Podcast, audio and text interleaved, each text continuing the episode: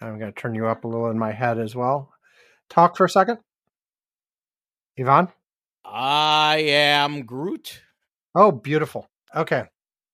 Nice to meet you, Groot.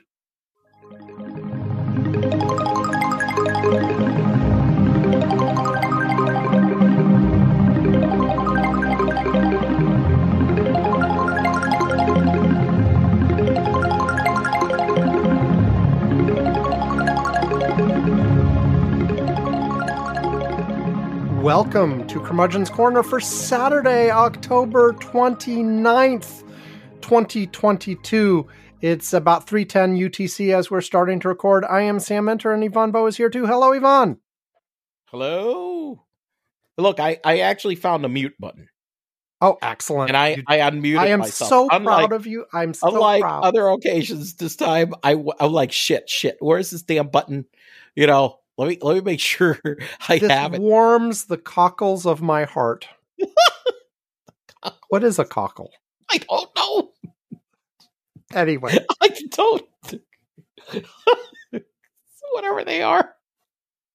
the agenda today we are going to have our usual but first segment and then we will have one segment on tech stuff and one segment on politics stuff and that's the plan that that is the plan um on, on but first i will start out. I have two really quick things and then i'll decide if i want something bigger too. But my two little quick things are one i just want to point out last on last week's episode there was a point at which there was you know alex crashed through the door hit a box and it made a bunch of noise. And i said something along the lines of i don't know if you'll be able to hear it because i have this process you know my post processing tries to remove background noises Right. that I mean that I've been using lately. Like, Uh-huh. um, you know, it's different than what I did a few months ago, and it's different, but whatever. And you will notice you heard that crash very clearly last week, but it's because the noise processing actually did a really great job, and without the with the noise removal stuff in place. There was no noise, but then Ivan and I started talking about the noise ah. and and we're like well, look at that noise and then i told a whole little story about the noise and blah blah blah but you never heard the noise Ah. so i actually removed the noise processing anti-noise stuff for the whole show which of course means you heard a lot of other background noises throughout the show but i needed to let the listeners hear the crash you know so and and i could have been more fancy and like you know m- mixed it together like took taken out the noise processing just for like that little bit and not the but that's it, it, it would it was too much work i was like well, screw well, Screw that. you know, we were, you know, somebody was recommending we, we we could get even fancier with the show. That i think we should try the thing that was recommended on our curmudgeon's corner slack. I mean, Yep. I, I, I mean, I do think that you know there is this apparently technology that they could create like a deep fake of my voice, and then you know Sam, you know, could go on a week that I'm not available, just just have this this you know this this deep fake chatbot just read stuff that I've maybe like you know I I actually proposed that we had a Slack conversation you know, about the elections. You know, very lengthy one this week. That Sam was annoyed that you know we didn't. Uh, Yeah, like know, I, I- I was going to mention No. this when we got to the politics section. Like there was this whole long discussion that Ivan and I had on polls and the interpretation of Right. polls and when things are like a dead heat or a coin toss and when they're not and blah Right. blah blah. And and I, at the end of it, I'm like, you know, it really pisses me off when we have these kinds of conversations on the Slack instead of saving it for the show. and what I what I said was, look, just have the deep fake uh, robot just read it out loud. There, there you go. Um, no, See if this, anybody this can tell the difference. um the the software this was um bob on our curmudgeon's corner slack uh, pointed it pointed us at it because of the uh, because we were talking about this kind of stuff on the show a week or two ago. I, I guess it was last week. Uh, it's it's a place called descript and it's a it's a podcast editing tool amongst other things. But the the bit it does here uh, is that it actually like when you're editing the audio, it actually places a transcript directly over the audio form, which Mhm. lets you, um, like, if you want to remove a word, you can just highlight the word and hit delete instead of sort of slicing it before and after the word and adjusting Damn, it. that's and pretty damn it good. Okay, You know, how- eh, oh come on, this shit's got to be expensive, right? Um, not that expensive. Uh, it, it's in the same ballpark as the stuff we're using now, so I think it's worth a try one week. And they have a free trial and stuff too. Um, and it, well, what I said different- also is that the you know the one the one well, drawback about this is what I th- What, what I was going to say here is you can take the word and remove it, but also if you said the wrong word, you can put in the right word. And as long as you have more than like 20 minutes of the person talking, it'll fill in the voice properly. And that's where you're, I don't know how well it would do filling in like whole paragraphs, but apparently it's, it's pretty decent at like, you know, if you just messed up a word, fixing it and that kind of stuff. Well, what I was what I was th- what I was worried is that you know if I let Sam use this for a few weeks, you know, and I'm and I'm gone by the end, you know, there'll be th- these podcasts where apparently I'm just a raving psychopathic QAnon racist Nazi. Well, you know, we, cer- we certainly could that do that, but also just on just every regular show, like you know, when we go back and forth and we have a difference of opinion, I can just add in the section at the end where you're like, "Yes, Sam, you're right. You've convinced me. I was wrong. You were I was right. totally wrong. You were right. Yes, there you go. exactly. There you go. I mean, those that, that, there's a lot of stuff that you. I mean, that, that this thing scares me a little bit. I mean, there's a lot of stuff that you know just do with this thing. You know, it's like crap. I mean, what the hell? Yeah, so maybe we'll try it one week. I don't know. Like it, it, it changes the way you record things and stuff as well. But like, you know, the the solution I've been using lately, I've had some issues with. You know, I've mentioned this before. Like it, there was issue. Like I used to. It, it it it, it, it, it this Zencastr Well, thing. they they eh. they they did some so-called improvements recently. They did some so-called improvements, which actually made my life harder. It made it so I couldn't trust the post processing that they did automatically, and I'm having right. to use. And, I and mean, now I'm using a separate service for the post processing, plus I, Hell, with an, but- an additional editing step in between. it's it getting wasn't back even- towards the yeah. but it wasn't even working right for weeks. I mean, we were having difficulty saving the shows and shit. I mean, it was bad. Well, well uh, and and yeah, and part of the problem was for the the pulling out the post processing. Like I would I would do the post processing and then try to download it and only get half of it, and I'd try it over and over and over again, and then eventually get something, and then I, I, yeah, it, it, it was a mess, and I don't know, like hopefully they'll fix all their little bugs or whatever. But I, I got after two or three weeks, I was like, I can't deal with this. And so, like, I stopped using them for the post processing part at all and started using a different service for the post processing. And anyway, like a, a number of weeks back, like we changed to this software because the old software didn't work properly on M1 Macs when I updated to an M1 Mac. right. But but um otherwise it also let me like really simplify my workflow and i, I talked about Yes. this on the show before where you know i was doing all kinds of little things that made it like mar- make the show like marginally better and like taking out ums and ahs and when we we overlap like better. fix- I mean, what the fuck are we? But I mean, Jesus Christ! Yeah, I mean, why are we trying to move this damn thing? I mean, you know, we're miserable. Fucking yeah so the point was that it was taking me way too much time every weekend so i also took advantage of the switch to just say okay it has an automatic like thing just do the damn automatic thing.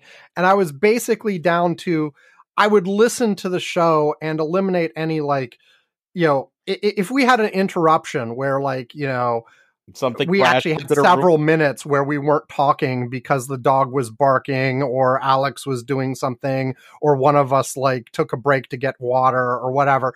Like I would take those out, but like the you know, I, but I didn't do anything else basically. But and now, but now that I've got these multiple steps again, I, I find myself doing some more of that stuff. Not as much as I did, but still more of it.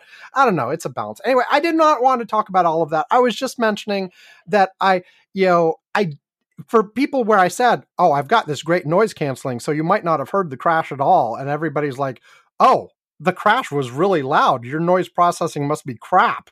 No, it's because I actually left it on on purpose so that you could hear the crash. That's Yeah. all I wanted to say on that, really. Okay. And I also wanted to mention, just as a follow up, uh, you know, last week's show, uh, we we did a shout out to Matt and offered him a mug. He did get back to us with an address. I have not sent out the mug yet as of now, but I will when I edit this show. I will I, use I, me talking about this as a reminder to go and order the mug and send it to him. I, So I, don't know if your you mug saw will be on I- your way soon, Matt. I mean, Sam sent some options of us looking like cartoons that I thought were just horrible. I mean, Oh, I don't know what the hell. What what I, did, what I- it, we we haven't talked about this on the show, but there's uh there's this been this like renaissance of like AI automatically generated art online, and one of them is DALL-E, and specifically DALL-E Two. Recently, like a month or two ago, got open to the public. It, before that, it was like invite only or whatever. And but now anybody can go log in, create an account, go, and you get a certain number of credits uh, per week, which is actually pretty large if you're just messing around um, and you can have it generate stuff. And it, it's like you can say, um, you know, a cartoon of a fox running from an elephant or whatever, and it'll give you something that is fairly reasonable. Or you can say, like, you know, a 3D model of a thing, or you can even say, like, you want a, a painting in the style of Picasso, or, you know, all, all this kind of stuff. And it's free, and it, it, like, you put in the prompt, it'll generate four of them automatically and then if you like one of them you can use it as a base and generate more variants of it. There's a lot of things you can play around with. Um, but anyway i was just goofing around and deciding to use this thing and i put in um, a cartoon of the hosts of curmudgeon's corner. Uh, and if, obviously it did not know who we were so it didn't actually do pictures of us. Stupid program. uh, yeah, it just picked some curmudgeonly looking people, I guess. It also apparently does not know how to spell because, you know, it had like various attempts to say curmudgeon's corner, but none of them did. Not not very well. No. Yeah, it was funny though. I don't know. If you haven't played around with DALL-E 2, there there's some other like stable diffusion and some other things too that are similar. Uh, they're a lot of fun to play around. with, I, I, so did give send a you a picture of, of our old mug cartoon in cartoon form, which Yep. I actually thought looked pretty good. Actually, to be honest. Well, yeah. I mean, yeah, yeah. th- th- you know, what Ivan is talking about is just taking a regular photograph and putting it through a called cartoon filter. Well, but This this, was a good. yeah. Well, but this was a Yeah. good picture of us that we actually Yes, got yes. one day, and I just you know it turned it into, It's it's the one we it use on our out- mugs, and, and on- it um, turned out it turned out looking pretty good. Is what I'm saying. I Yeah. mean, sometimes I mean it could have turned out looking terrible. It actually turned out looking pretty good. I mean, it's the it's the it's the logo on our stupid podcast. Yes. So, yeah. Yeah. Anyway, Yeah. um, is that enough for me, or should I like squeeze in one more thing? You can squeeze something else. Well, I haven't one done one of these for a while, so I figure I'll do media. But the oldest media on the list that we have not talked about is actually one of yours, Ivan. Which is You read a book called Iron Curtain. oh, that was Jesus. That was a long time ago. Uh, like nine months or something Uh, yeah, yeah, but I had read the book before. way, way long time even before. Will you tell us about Iron Curtain, Ivan? Well, Iron Curtain was a book that was Yes. re- r- written by oh gosh, what's her name? Applebaum. Applebaum. I am unprepared for this at this moment. Be ambushed by this. Uh, I like to Uh, ambush Ivan. Oh God, you know you and my wife. Um, uh, hold on, let me look up the name of. Uh, uh, let me just confirm the name. Iron Curtain: The Crushing of Eastern Europe by Anne Applebaum That's it. Yeah, yeah, yeah, yeah. Eh, from 2012. Yeah, so it's been a while. Okay. Um the book spoke about it talked in detail a couple of things. Um one it described v- uh, very much in detail how Russian troops uh were in the battlefield as they approached uh Berlin itself. Is that uh, uh, you know as they were you know Russian troops were coming from the west. Uh, Allied troops were coming from the east. Uh, well, there were. Well, I mean, you know, the I know what you mean. Yeah. Um, um, and and closing in on Berlin, and there was a race to get to Berlin first.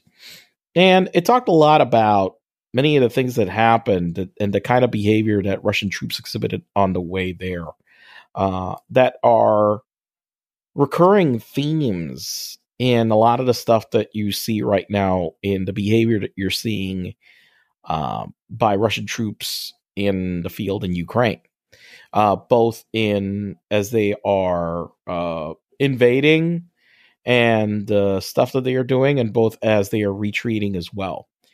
In which basically they they they are very scorched earth about everything in their path, and they're they're basically just oh we're we're we're being routed. Well, we'll we'll destroy everything you know behind us, and how a lot of uh, abuse of people, physical abuse, torture, rape, um, and I just found it very eerie the descriptions, that, you know, hearing about the war in Ukraine and how similar they were to what happened during uh, World War II.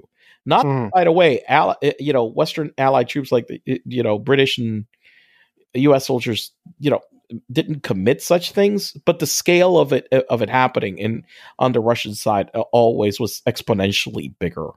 Um, any of that kind of stuff. Um, and uh, but the scorched earth part too that, that was just part of their tactics.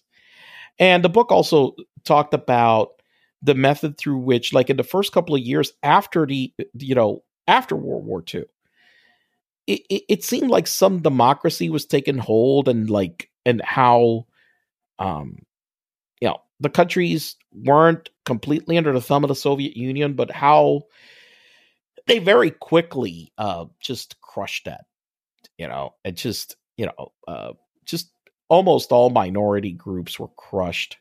Women, especially, got pushed out of important roles and just a lot of things. And, and, and just this book went into detail on how, on, on that process, um, how it happened after World War II and how that was a big fear in those communities and how the worst fears that they had became real. Um, you know that it was not you know it wasn't pleasant being under the thumb of Stalin and the mm-hmm. Soviet Union at that time by any way shape or form so um so anyway so that, that's really what the book uh, describes and um you know uh, uh, the one thing is that Applebaum is very active on Twitter and she I remember reading the stuff and remembering the similarities with the stuff that I read, not just from her book, but I read, I had read another uh, very detailed uh, book called Berlin about the fall of Berlin, also that spoke about this stuff, and you know a lot of the stuff that they share was similar. They, you know, these were two people that did some very deep research into what happened in that period, and um, you know, I'm reading what's going on, and I'm seeing what's going on in the Ukraine, and I'm like, wow this sounds so familiar from like Soviet tactics.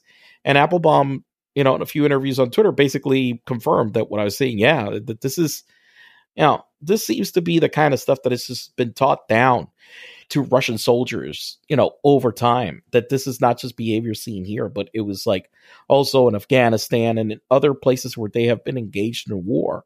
That this is just the way that they they do it, and it's horrifying, basically. Um, so that's why I had brought that book. It, it's a very good book. It's very detailed. She's very detail oriented, and she did quite a lot of research on it. She's a, one of the most respected people on in the field, understanding of of Eastern Europe. Um, so uh, I, I highly recommend the book. Okay, both of them. Which one? I, I oh, and Berlin. Berlin. Oh yes, Berlin's really good book. Uh, who, uh, who, who's that? Is is that? Oh, uh, oh God, Ber- Berlin the Downfall. It's a very long book. Jesus, let me let me find. Uh, it's about I think it's about a thousand pages. It, it, it's Berlin it, the Downfall by Antony Beevor. Yes, it's okay. an excellent. But that book is excellent. It's so two excellent. thumbs up for two books. Iron Curtain from 2012 uh, by Anne Applebaum and Berlin, The Downfall 1945 by Antony Beevor from 2003. Ah, th- 2003. Okay. Okay. Yep. Oh, the paperback was 2003. I don't know if there yep. was a. No, no, no, no. Yeah, yeah. No, take paperback. Yeah, 2003. I bought it around 2005. So, yeah. Okay. Two thumbs up, two good books, but sort of heavy material, I guess. Very heavy material. Yes, indeed. Okay, Now, be- that be- sort of thing. I, I, uh, I don't know. I've read so many books on the subject. I don't. before we move on, um, Alex wanted me to share that you know I, I, a few weeks back he had me read like one paragraph from the beginning of the story of Dorfus, and he had me eh, well I had uh, DALL-E also do a description of um, of of of Dorfus from that book. And so the the prompt I gave it was a comic book style drawing of an alien green slug named Dorfus with a left hump, a right hump, a top bump, tentacles, antennae, and a brain appendage. Now, I- Ivan, I, I, our listeners are not going to be able to see this, but Ivan, I will share this Oh, screenshot with you. Um, oh Jesus! let me get it real quick.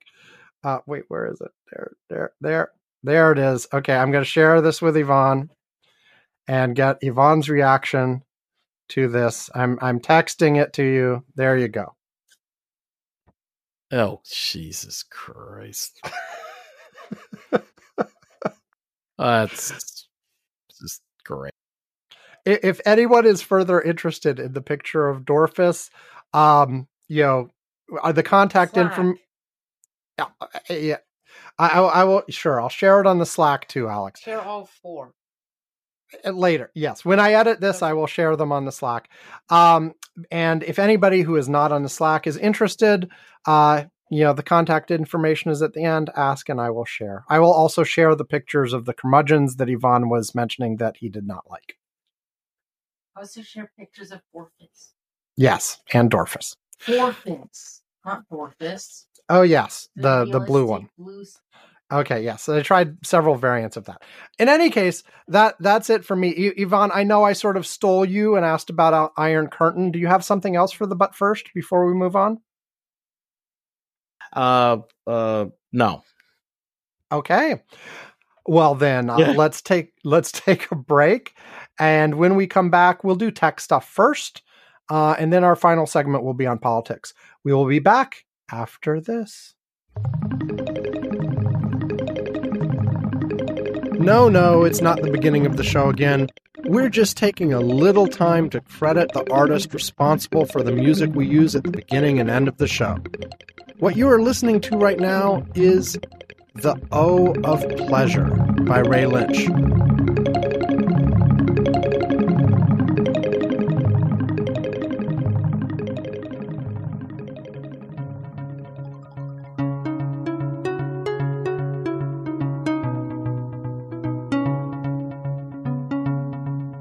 Music we close our show with is Celestial Soda Pop.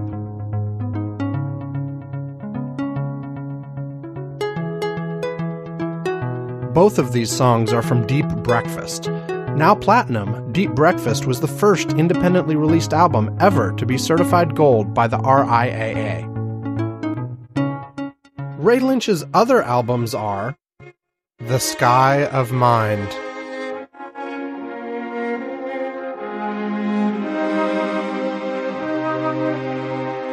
No Blue Thing.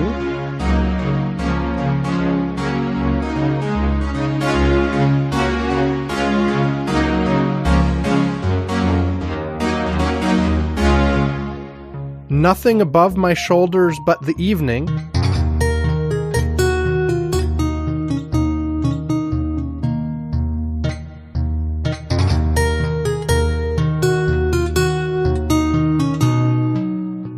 The best of Ray Lynch.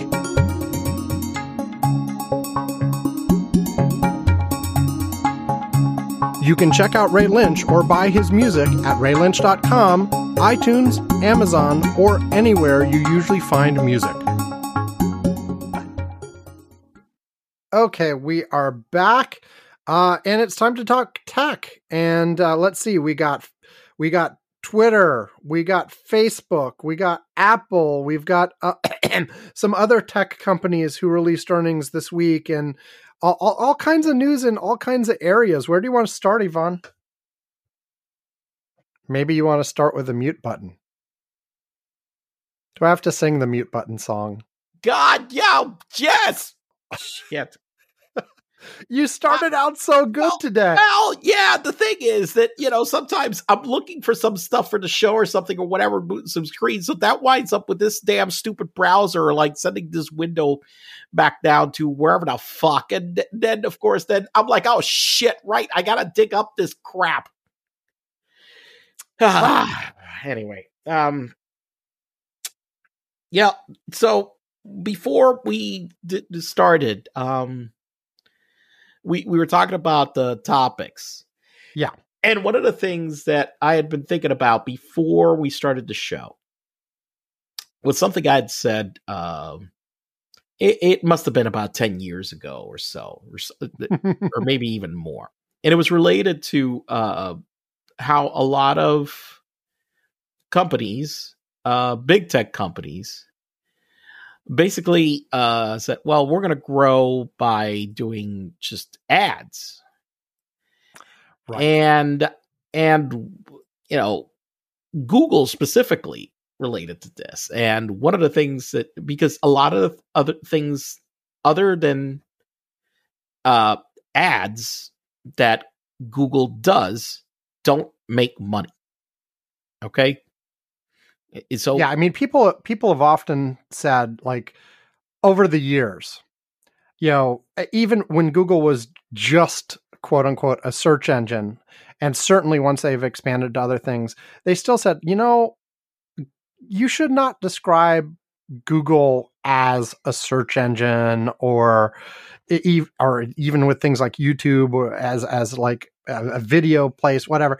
Google is an advertising company and they don't necessarily want to pitch it that way because like there's a certain view people have of like traditional old fashioned advertising companies versus you know ooh tech company look eh, they're so cool they do all this neat stuff. But really i mean that's where they've made their money all along well, I, I, mean, some of the tech companies, you know. Um, well, I'm talking Google in this case. Well, Google specifically, yeah. I mean, it, it's it's basically been ads. It's just yeah. ads. Um, whether on YouTube, whether on on the search engine, it, it's ads. Even like, you know, because Gmail and their Suite and whatever, those are um I mean, they were they've been ad supported. Yeah, um, they were they, they were ad supported, and and also I'll add the the flip side of the ad business is that it's made lucrative by the surveillance business that's attached to it. Correct, because yeah. it's it's not just dumb ads like you're selling They're real estate on a page. Yeah, they are heavily targeted and they are targeted based on behavioral data that is collected across the whole web you know and it's right. you know and, and like initially it was like oh even local you know it was very contextual based on what you were doing right then but the whole selling proposition across all of these places that are, have gotten really big on the internet advertising space is that they are they've got trackers all over the internet finding out stuff about you in order to be able to better target this stuff. Well, one of the things like it, keeps recurrently happening is that you you will do a search and you're interested in X, and then all of a sudden you're cruising through the web, you're going through everywhere, and then and it's everywhere. You keep finding exactly. Um, hey, do you want X? Hey, do you like X? Hey, do you you know? It, it's so you keep being suggested by that, and it, you know this is a big change in terms of um, go to market for a lot of people and why a lot of movie money has moved from other traditional media that was like more blunt object advertising towards this kind of of targeted uh advertising okay? Uh, but the one thing i always said is that look anybody all these companies that have they're selling products and are spending money on this you know there is a finite amount of advertising that companies can spend Okay. Mm. Yeah, it, it, it's like, and it's not like they are growing the market on advertising. You're basically taking, I mean, you know, that money um, well, the economy's growing, obviously, and so they may have more money in the, in the sense of just the overall GDP growth, and that companies are you know more willing to spend. But at the same time, it's it, it's you have to be taking it from also uh, other types of media. Now, the reality is that there's been a lot of media companies that have been dying. Okay, so yeah, let, so let me add one thing that's also part of the equation is that at some point you saturate people's attention as well. Well, Like, yes, th- where there's so much of this, the marginal effectiveness go starts to go down. I mean, and that's not even counting people like me who like use ad blockers on everything. That it's just even for you know, if you're bombarded by this stuff all the time, at a certain point, the one extra ad you see makes no difference to anything, and the effectiveness starts going down too. but but the one thing is that they it, it- but the main point that i'm saying is that they they are at, at, at the point that you uh saturate the market that you've got you know you are the conduit of ads Right.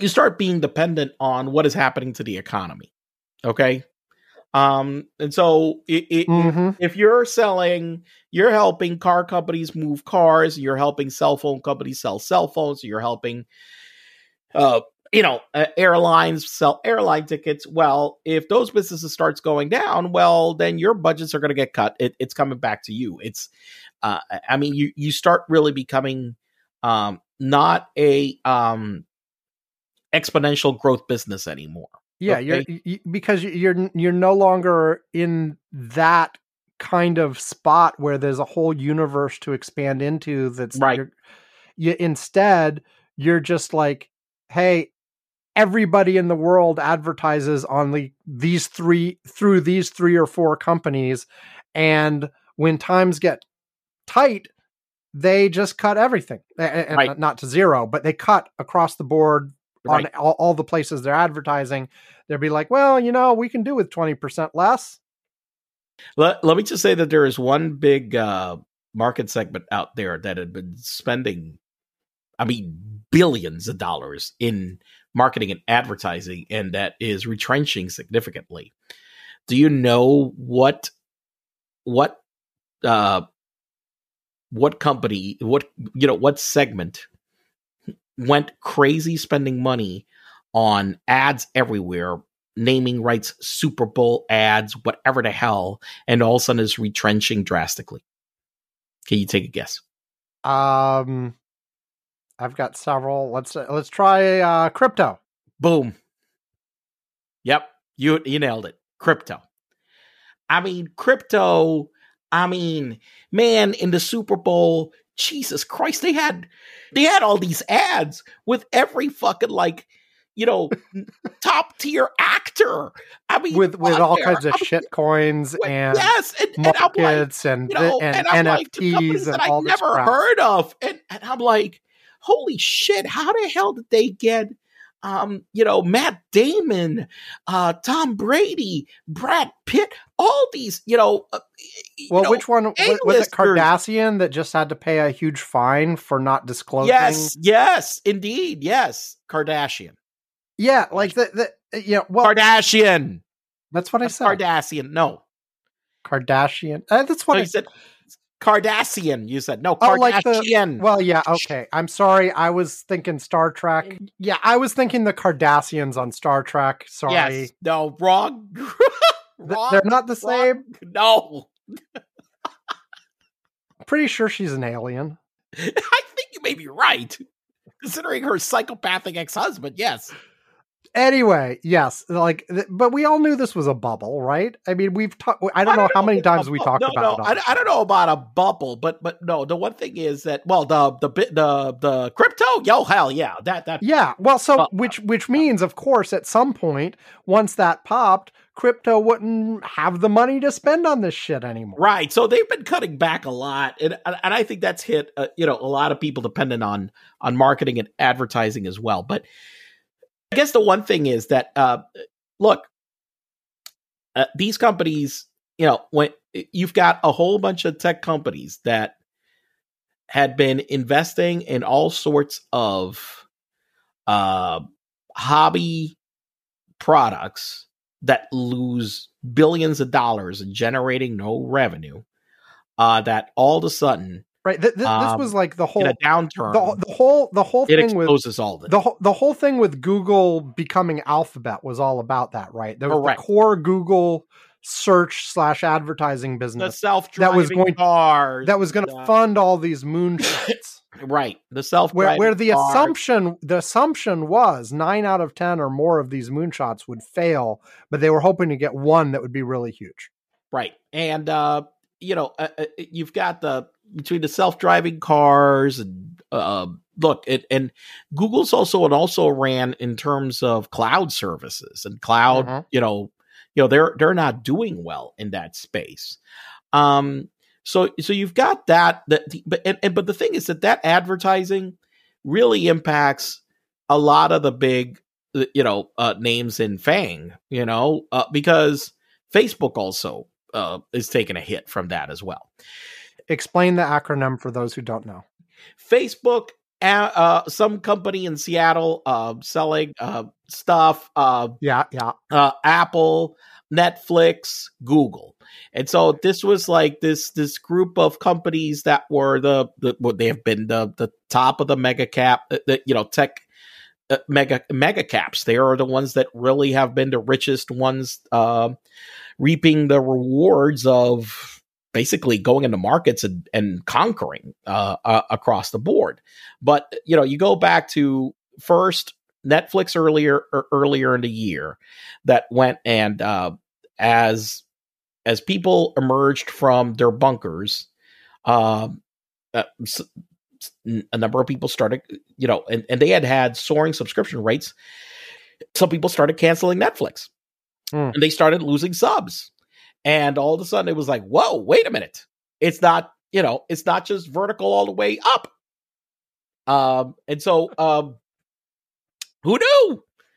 And so, so that you know, just just as a fundamental, like there is nothing in the universe that goes exponential growth forever. Forever. Yes, It's just it, it- it's by its very definition unsustainable.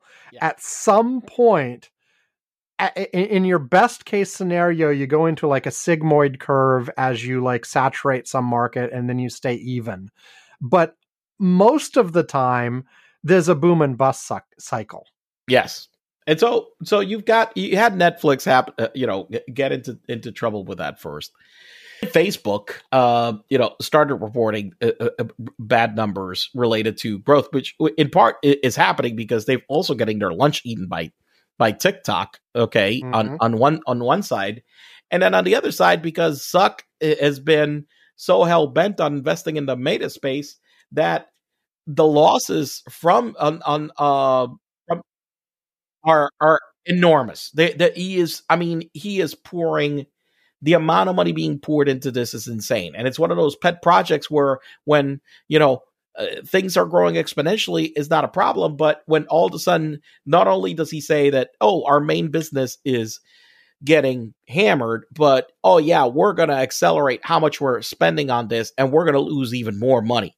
Well, and al- also on the advertising bit, uh, you know, there was a big deal where Apple changed the rules on their devices in terms of tracking and privacy and some techniques that Facebook was using to gather data And about others. users. Uh, Yeah, and Yep. lots of people were using them. Yeah, but but specifically Facebook, um, you know, was heavily reliant on how much data about users they could suck in, not from when they were in Facebook, but from when they were doing everything else on their damn phones and stuff. And the one thing is that despite the fact And Apple cut that Apple, yeah, and and the one thing about Apple and their products and um, what's going on in the in the market is that you know maybe Apple doesn't have like n- not even close to the the biggest market share in terms of devices out there, but Mhm. The people that own the Apple devices are the ones that actually spend money. yeah, they're the lucrative ones. they're the lucrative ones. That's the problem. And so therefore, if you get that off, it doesn't matter that, oh yeah, well, you know, you've got 80% night, whatever percentage of the other devices that are out there. Well, the problem is that those people that buy those, it, it data shows that they're very cheap. right i mean because that, that, that's one of the advantage of of many android devices for instance and it's not like th- there certainly are high end top android devices that are as expensive or more expensive than the apple devices but there are lots of cheap ones too. Yes, and lots of people buy them because they're cheap and that's why they have the numbers. And you could say the same thing about like windows laptops and stuff too. Obviously there's some people that actually prefer them outright but there are lots of people who buy them because they're a lot more affordable ones. Yes, and, and so um, and and I go and I say cheap, but you know, and which is probably you know I'm, I'm being disparaging towards that group. No, I, I I'll, I'll take that back. I, I I'm affordable more accurate. It, it, look, it, it's it's a more affordable product. the The purchasing power of those people is not as big as the ones that are purchasing Apple products. Period. Right.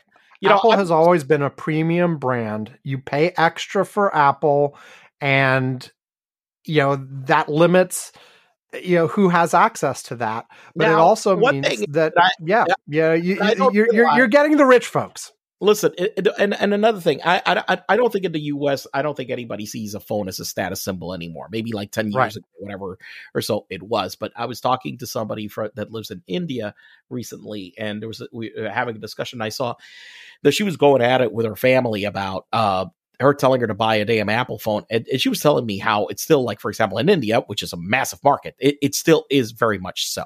Okay, and that buying an Apple phone is absolutely a status symbol today at the Right. at this point. And and so that's one of those things where um look, Apple is getting the people with the money.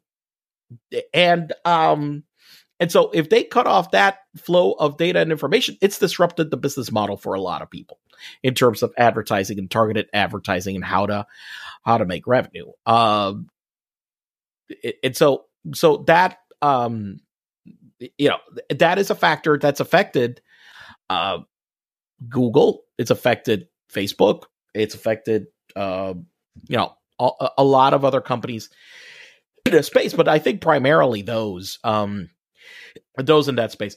So um but it goes back to this whole advertising model where you know uh, hell, you know, we talked about this back in the 90s. Mm-hmm. AOL was growing. And back then they wanted to charge 19.95 and then, you know, charge $5 an extra hour and then we'll go unlimited. And then everybody was talking, well, how are they going to make money? Ads. Ads. I mean, that was back then 25 years ago. Now, look, back then all this tracking, how embedded it is, how they get this much information wasn't there.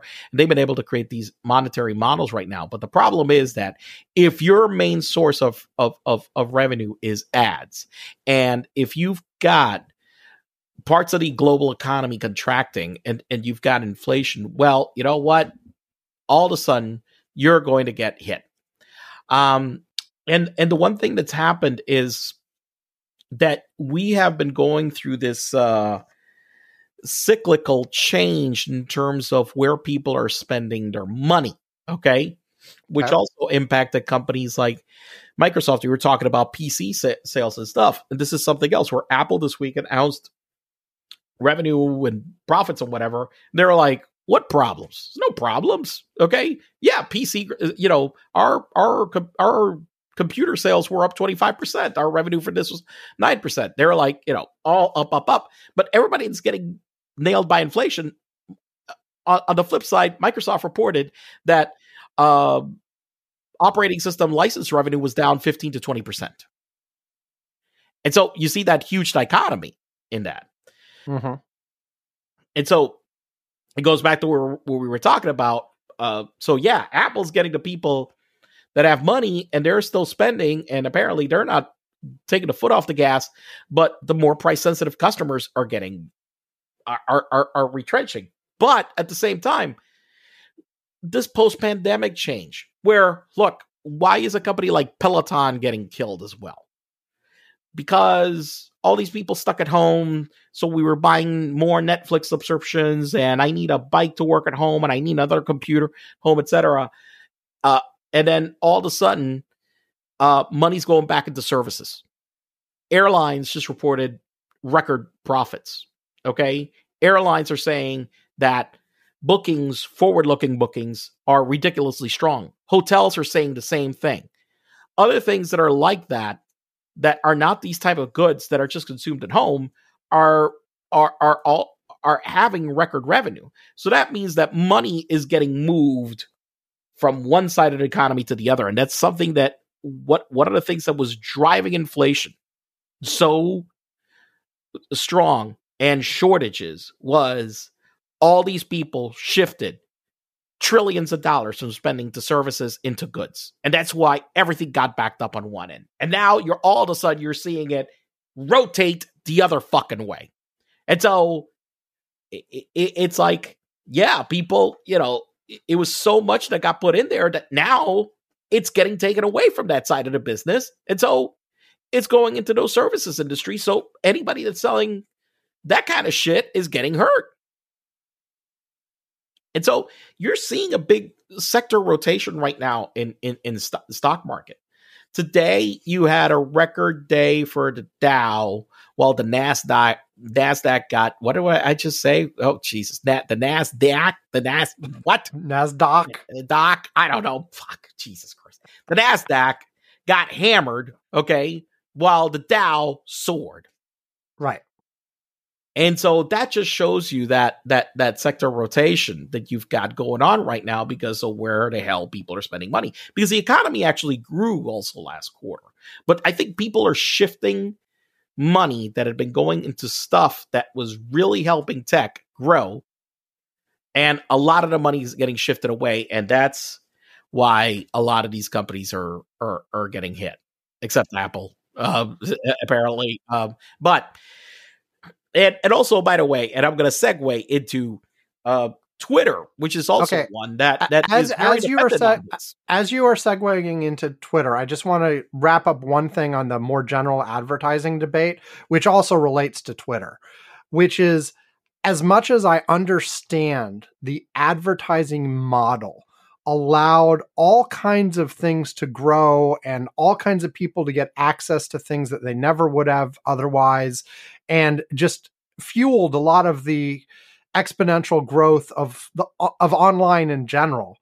At the same time i feel like there's a core bit of unhealthiness in the center of all of those uh, advertising based models because it set up it sets up the incentives wrong. You know as the the old adage is if you're not paying for it you're the product not the customer right?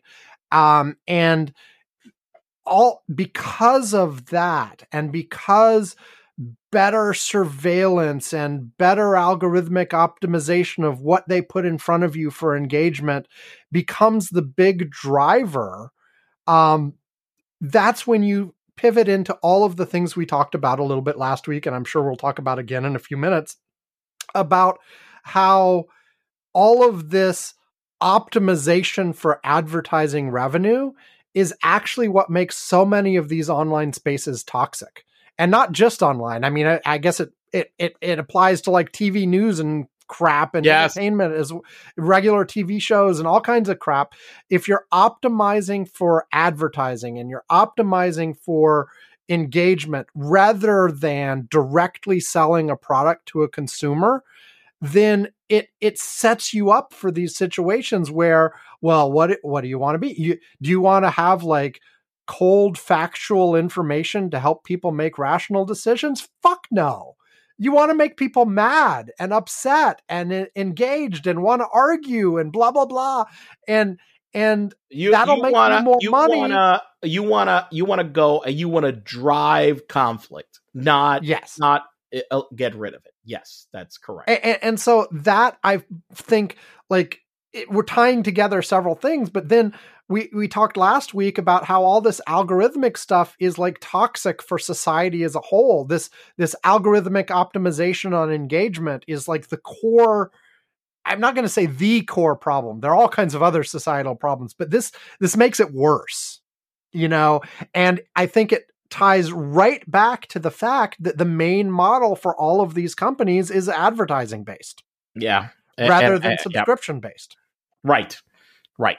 Because that then that would be a completely different model of how you get uh, people to go to you. But Yep. um, Okay, now it- I- Twitter. now now the we um, so uh, Elon did close on the deal. Okay, it actually happened. It actually You had your doubts up to the last minute, Ivan, but it actually happened. I mean, uh, look, it, it, I wasn't the only one. There were Oh, I know, I know. publications that were. Did he really do it? Is it, it? Did it really happen? Because there's, we don't have confirmation. Um, you know, this morning I was for sure when the NYSE uh issued uh, a delisting notice Right. and they halted the trading. Then I was like, okay, it's official. Okay, all right, that that was for sure. Um, you know, so he did do that. Um, I did notice during the last thirty days that there's a lawsuit against Elon Musk. Uh, that is also with this judge. I don't, not sure why they're both with the same judge, but okay. Uh, that is related to the fact that the board of Tesla, whose stock right now is down from its peak about oh 40%. Right. Um, authorized a um uh, a compensation plan for Elon Musk that uh would pay him 50 billion dollars over the next several years. okay. I mean, what a coincidence. Right. What, what I mean, what an amazing coincidence.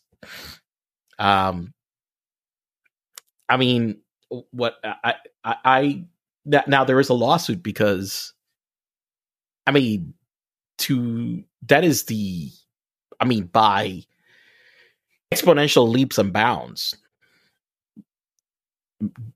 I mean, the richest payout to any CEO ever. Um, I mean, this is that that's just what it is.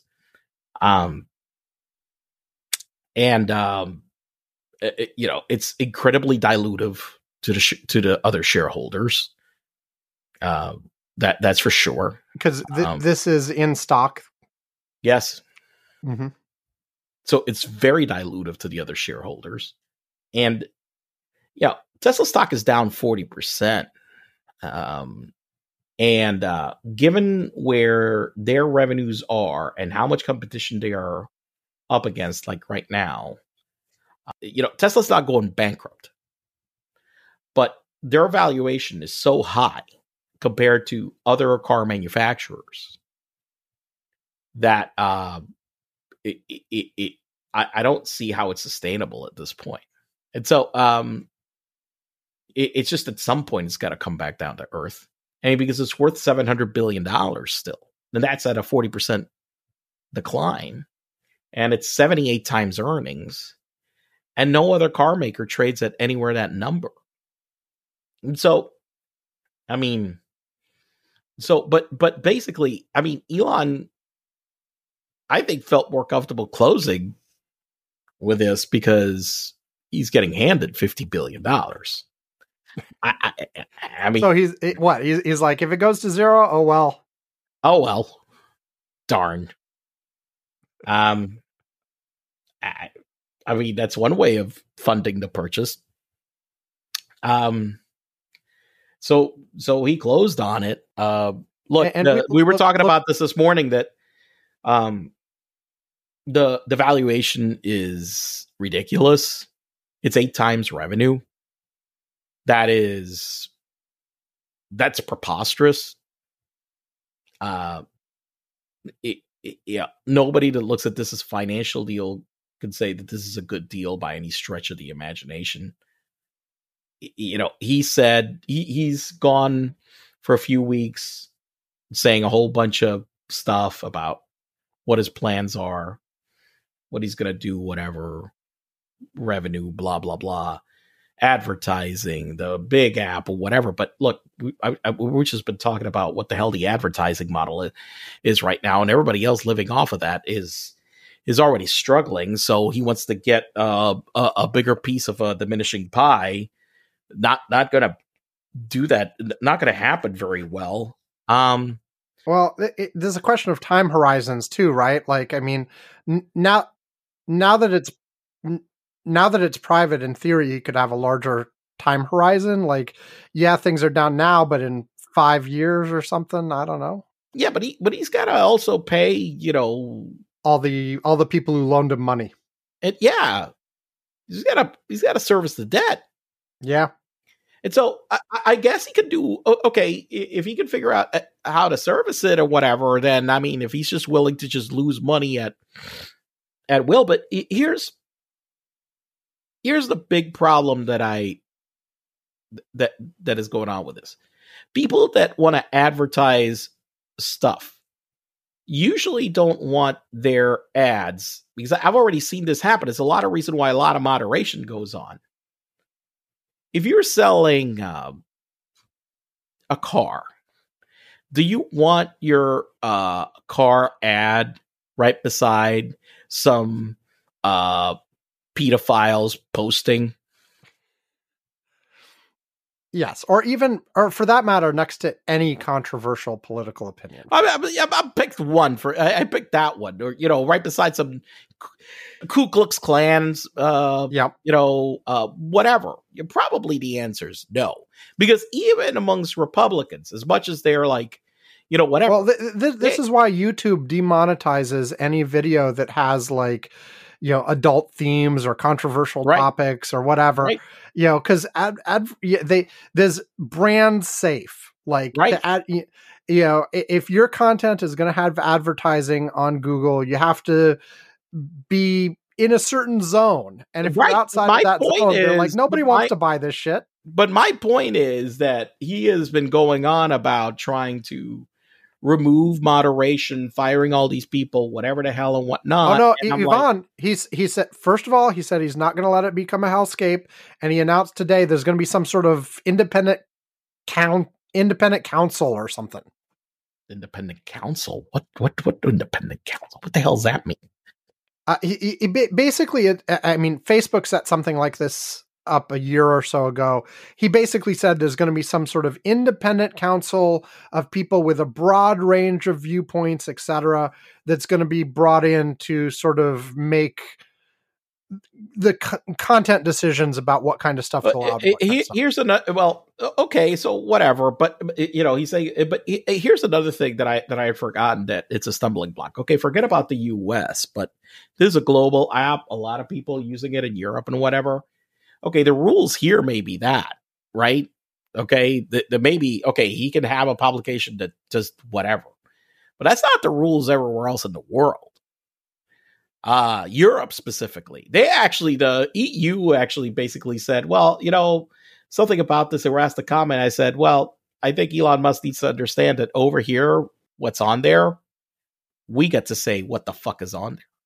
Well, they didn't use the word fuck, but I got that. But but you know, uh, and that's the case in other countries. Look, I still remember a few years back where the head of Facebook in in Brazil was arrested Mm. uh, over some stuff that was posted on Facebook. And that's an issue also in a lot of other countries. There's a reason why Twitter is not in China. Uh, and it's banned in other places. Uh, look, he's going to find that uh, running a company like this and staying within the law in a lot of places without incurring significant financial penalties or without incurring the wrath of the advertisers that, that, that, that you have as well that are putting money into it. Is a lot more complicated than than Yes, I mean, what one thing that uh, I mentioned on our curmudgeons corner Slack is that look, Elon may come in thinking he's got all kinds of ideas about how to change moderation and all this kind of stuff, but I can guarantee you, the people who've been there before have spent a hell of a lot of time trying to very carefully balance off all the interests here over time. And maybe maybe Elon disagrees with them a little bit here or there, but they've been you know there, there's a balance that has to be made between over moderation in which case there's all kinds of problems with that and people won't be interested and under moderation where it becomes that kind of hell space kind of thing and nobody wants to be there for that reason. And it's not just the people wanting to be there, it's the advertisers wanting to be involved, like you said. And it's a very, very complex problem. And the deeper you look into it, the more issues you find between internationalization and how do you make judgments and how do you make those judgments consistent across right. people and what can you automate and what requires a human being to look right. at it and how do because you scale places, that it's required to have human beings looking at it yeah and well and just, just in general like yeah you can automate some stuff but like computers are still stupid you know in lots of areas I mean, and it look you've had experience with this not going into any details but automating algorithms for a lot of this stuff creates uh, you know, for all that we think about how smart we are with algorithms, they still fuck up a lot of shit. Um, hell, look at the problem that we're having, and we're talking about, you know, Elon Musk and cars, for example, and you know, I was talking about valuations. What's happened with the valuations of all the self-driving companies? Because everybody right now is is coming down on the realization, you know what? We have spent hundreds of billions of dollars, and not maybe even trillions, on this, and we can't get this shit to work. I mean, we can't get it to work. Well, it it's because fucking work. It well, it's because with like all, so many of these problems, the last one percent you need to get there is ninety nine percent of the cost. Right. You know, because it's easy to get something up to 80%. With a little more effort, you can get it to 90 or 95. But if you need something to be at 99.999 in order for people to feel comfortable ah, with it, well, that that's yeah that last little bit is massively expensive to do. Look, and massively we, we had, hard uh, to do. Speaking, uh, you know, you use the ninety nine point nine nine thing. So, so we had when I worked at HP, we had this uh, service for uh, maintaining uh, uh, data centers. You know, high, you know, but this service for like mission critical, uh, uh, you know, the uh, servers. Okay, we had these right. very large, massively parallel Unix servers. Okay, that cost millions of dollars, and that these servers, uh, you know, they were used by uh, cell phone companies. Hell, originally Amazon was running a whole bunch of stuff using those back back in, in its early days because they were the most powerful stuff that was out there.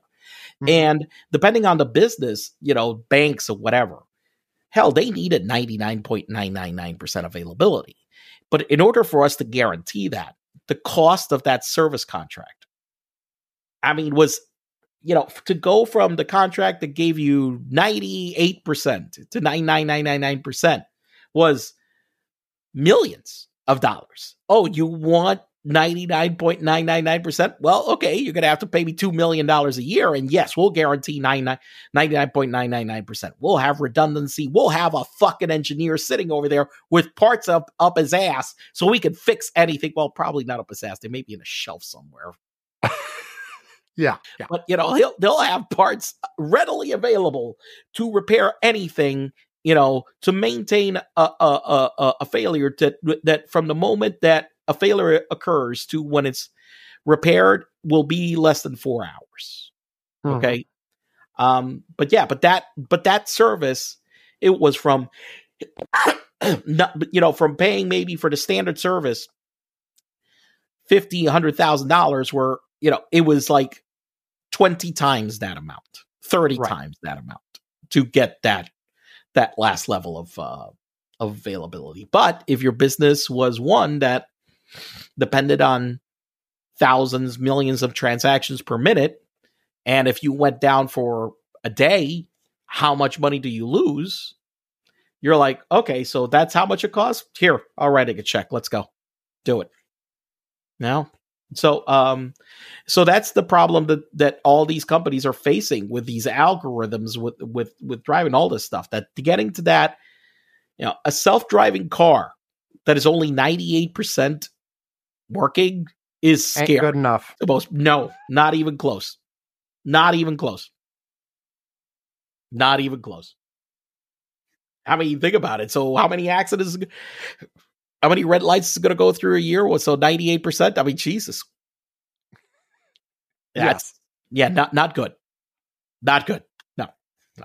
Yeah. So, um, so that's where you are seeing all these moonshots and all this stuff, and and all these people struggling with all this stuff, and Elon Musk and Twitter, he is going to find that all this, you know, being on at home and sitting on the shitter and shit posting about this is a hell of a lot easier than actually than doing- actually doing it.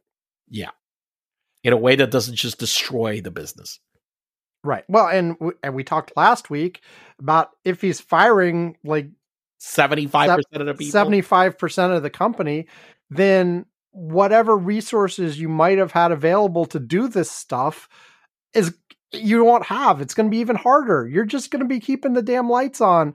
And if he if he's thinking he's going to make it better by removing things that have already been done, every single one of those things that was done may or may not have been exactly the right thing, but they were all done for a reason.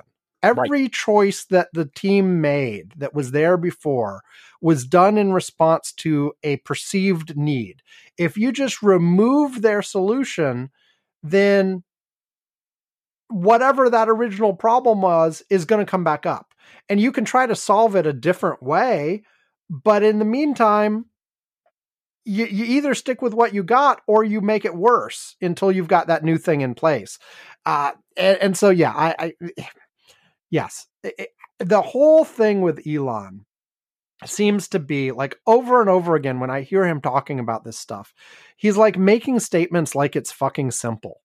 It's Yes. not fucking simple. no It's hard. remotely It's difficult. It's tricky questions you have to answer and very carefully balancing off one thing or another and trying to come up with a compromise that's reasonable. And, you know, I am 100% sure that the previous Twitter management could have done better than they did. But my confidence that Elon can be an improvement on that is low.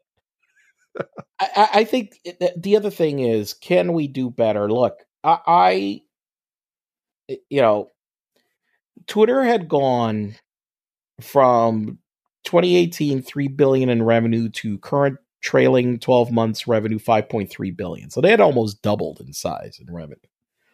Um, so in terms of a business, they had been heading in the right direction. The thing is that um, it, it didn't justify the valuation that the business had, which is the problem because they were spending so much money on on talent and technology and operating expenses that it just wasn't really as profitable as uh, as you would have liked. Uh, I mean, operating profit had actually dropped uh, over that time period, and so um, let me put it to you this way: you know, financially, you want you want me to tell you how bad a deal this is financially? Elon's debt payment, Elon's debt payment is 1.2 billion a year on the company. Uh, Twitter had operating income last year of 200 million dollars. So it, it it can't it can only it can only cover a fraction, a small fraction of of its cash flow can only cover a small fraction of the debt that he took on to buy this damn thing. Beautiful. That's how insane this whole damn deal is. So I I, I don't know what the hell he's gonna do. I mean, I you know, I, I I mean, I guess he can go. It's a reason why I think he said, well, if I cut seventy five percent of the staff, and I got gross profit of, I got operating income of three, you know, three billion. You know, I got operating expenses of three billion. If I get that down, then I I can get I can get my cash. So I I think that's maybe what he's thinking. But at the same time, one of the reasons why the company is spending that kind of money on getting people and talent is because it needed it in order to keep the fucking lights on. Yep. And so, I- it, this is. I'm gonna say this that I, I know a lot of people have been freaking out about it. It's not like I don't know. I, I, I, I, I, I, Yes. I don't see it as a catastrophe that a lot of people see make it to be. I mean, I actually think that if, I mean, honestly, I think that if he wrecks Twitter, it may not be the worst thing in the world. Yeah, I mean, we we talked a bit about that last week in terms of that, and it is interesting. I have, I, I have a thing I set up um, a while ago, like tracking the number of Twitter followers of a bunch of prominent people, as well as some of my friends and stuff like that. And I, I just brought it up while we were talking, and I I am noticing there are quite a few people with noticeable drops just in the last day of Twitter followers. Now, maybe Elon just came in and said, get rid of a lot of bots. Uh, but some of these might just be people leaving. Uh, I don't know. But, you know, here's the thing the my own thought on that is look, I, I've mentioned on the show before, I cannot stand the official Twitter client or website for more than a couple minutes at a time. The the the algorithm and the advertising and everything else on that makes me like recoil and run away within seconds. So I use Tweetbot, which at the moment is completely reverse chronological, no ads, etc. And I find that key to the value of Twitter for me. Until or unless I start experiencing myself a degradation in what I can do. Like if they kill the third party clients like Tweetbot that I use, I can't see myself migrating and using the regular client. I just, I, I, I, might be able to check it a little bit, but nowhere near as much as I do this way. Of course, this way I'm making them no money at all, of course. But the, but you know, if I see like more crap in my feed or that I can't control by just changing who I subscribe to, or if I just generally see so many people leaving that there's nothing here to see anymore, okay, then, then okay, I'll just naturally start using it less. But I, I'm not, I, I see a lot of people reacting by saying, Elon's there, I'm done with Twitter nah, you know, it, it's the same as it was yesterday. He may fuck it up over time, but I will decide not to use it when I actually see that change in real life. You know, not like I, I, don't have a subscription to Twitter, and so therefore exactly. I'm like, you know, I mean, if you if I was paying money, I I would you know march with my money and just say yeah, no. Like I already march with my money by not seeing the ads. So right. So um so I'm not putting know, any money in his pocket the way I use the thing. Right. So which you know, which of yeah, which of course means that it's highly likely that he may cut off people like me. Um but I I will tell you I did yeah. uh investigate a little bit some of the alternative services, right? Okay. So two, what, two what, what, you found out, Sam? Well, what are our options? I well, RSS feeds. Can we go back? No, no, no. I, no, I, am looking at specifically some of the Twitter clones. Blogs, blogs. No, no, no. I'm I'm looking at Twitter-ish clones. So like, I, I, did not check out Truth Social. I did not check out Gab. Damn. But like way back in March, I set myself up with a Counter Social account and tested that and but I, I, set it up in March and then never logged in again until like yesterday. Okay. Um and I logged back into that yesterday and played around a little bit. I set up a Mastodon account uh yesterday okay. as well. Uh specific and Mastodon is decentralized, so I set mine up on mast- mastodon.social. Uh if you want to find me on either one of those, I'm of course Abulsme, A B U L S M E. Um nobody had and, it. Nobody had it. Damn it. Bastards. yeah, nobody had it. Uh, but you know, look the the thing is with these is that with any of these services, if you sort of come in blind with nothing, then it's like, what are you looking at? Who do I follow? What do right. I, eh, you know, like in until you have a critical mass of like people you're following or whatever, it, it's like a ghost town and even though both of these services had like big spikes of people signing up in the last few days um it's still like when you come in there's nobody it's like there. okay uh, well it is nobody there you don't know if your friends are there you don't know uh and they probably aren't because these are both small services Um, you don't know who's good to follow, who's not. And both of them have like some little things to try to help you find people. But that initial bootstrapping process is actually really hard. It's like work.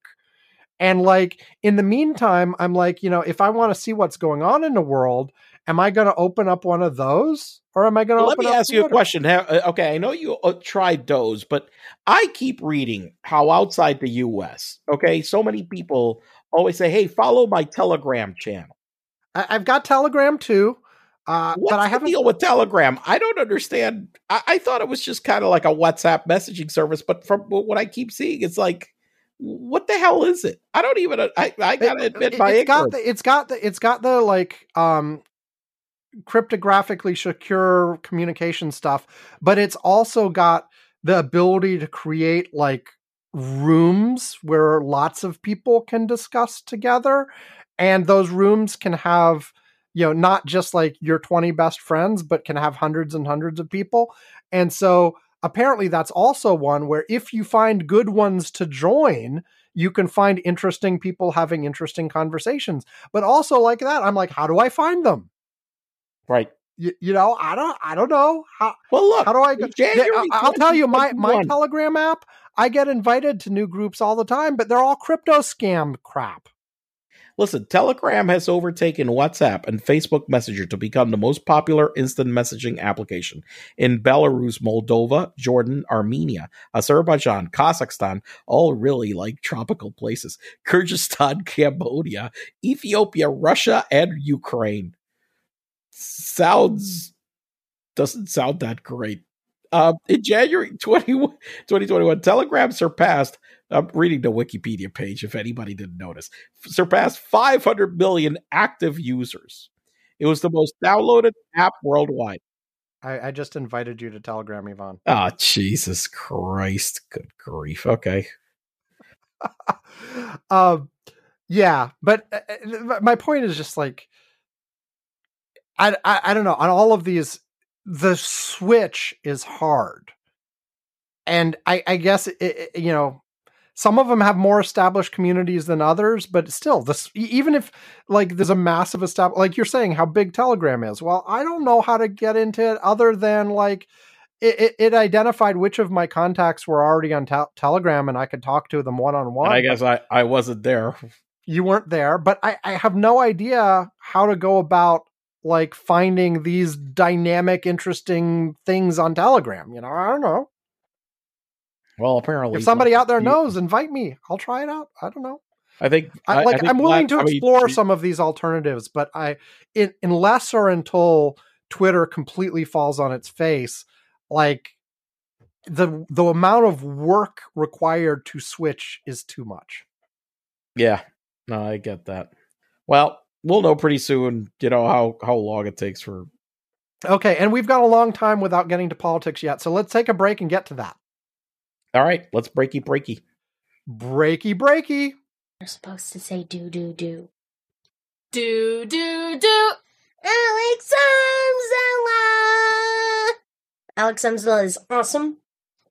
Its videos are fun. And today, once again, we have one of our most loyal subscribers here to tell you how awesome Alex Amzella is.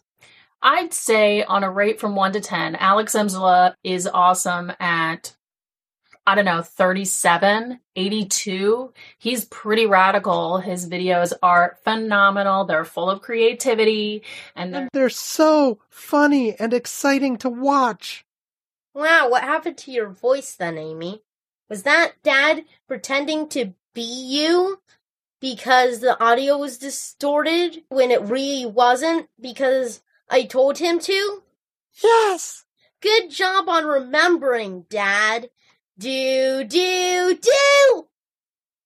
Okay, we are back. And first off, I'll, I'll say, you know, we will have one more week before the actual election. So I will propose up front that we save a lot of the things on just like looking at the latest polls and making predictions about what will happen in the election for next week.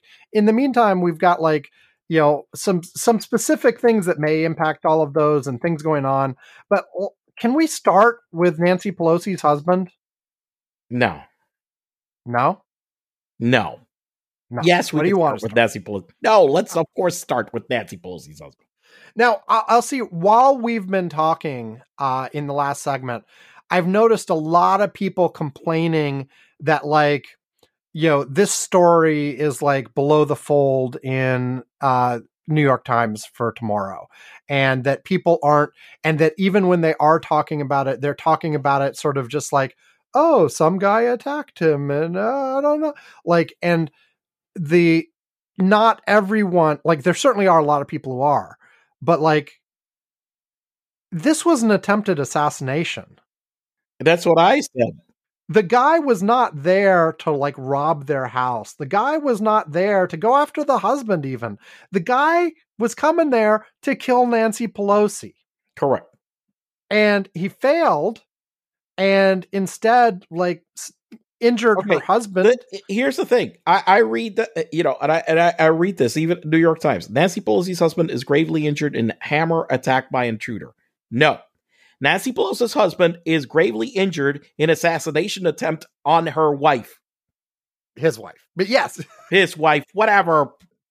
Yeah, no, exactly. Like uh, the, uh, the, the, this should be being framed as a direct attempted assassination of the of the, Hou- the Speaker of the House of Representatives, who, by the way, is third in in line, line. for the presidency.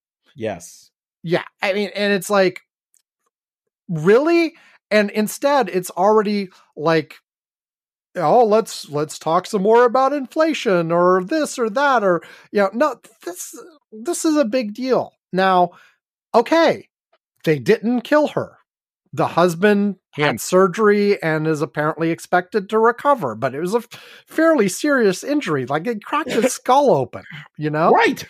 It hit him on the head with a hammer. Hammer. Uh, you know, th- like this is serious stuff. And this is, and also, by the way, yes, this was a MAGA shithead conspiracy theory QAnon asshole. Okay. Is 100% aligned with all this stuff and ties directly in with the fact that at this point, the whole ass Republican Party is Encouraging this shit. Encouraging I, you know they they will say some of the right things. Violence is never good blah blah blah.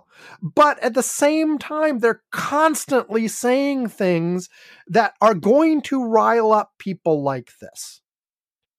You know and you know pe- people have put it as um uh, i forget i forget the stupid term but the the the idea is that you know maybe you're not giving a direct order and you know it's not donald trump picking up the phone and calling this guy and telling him to go after nancy pelosi.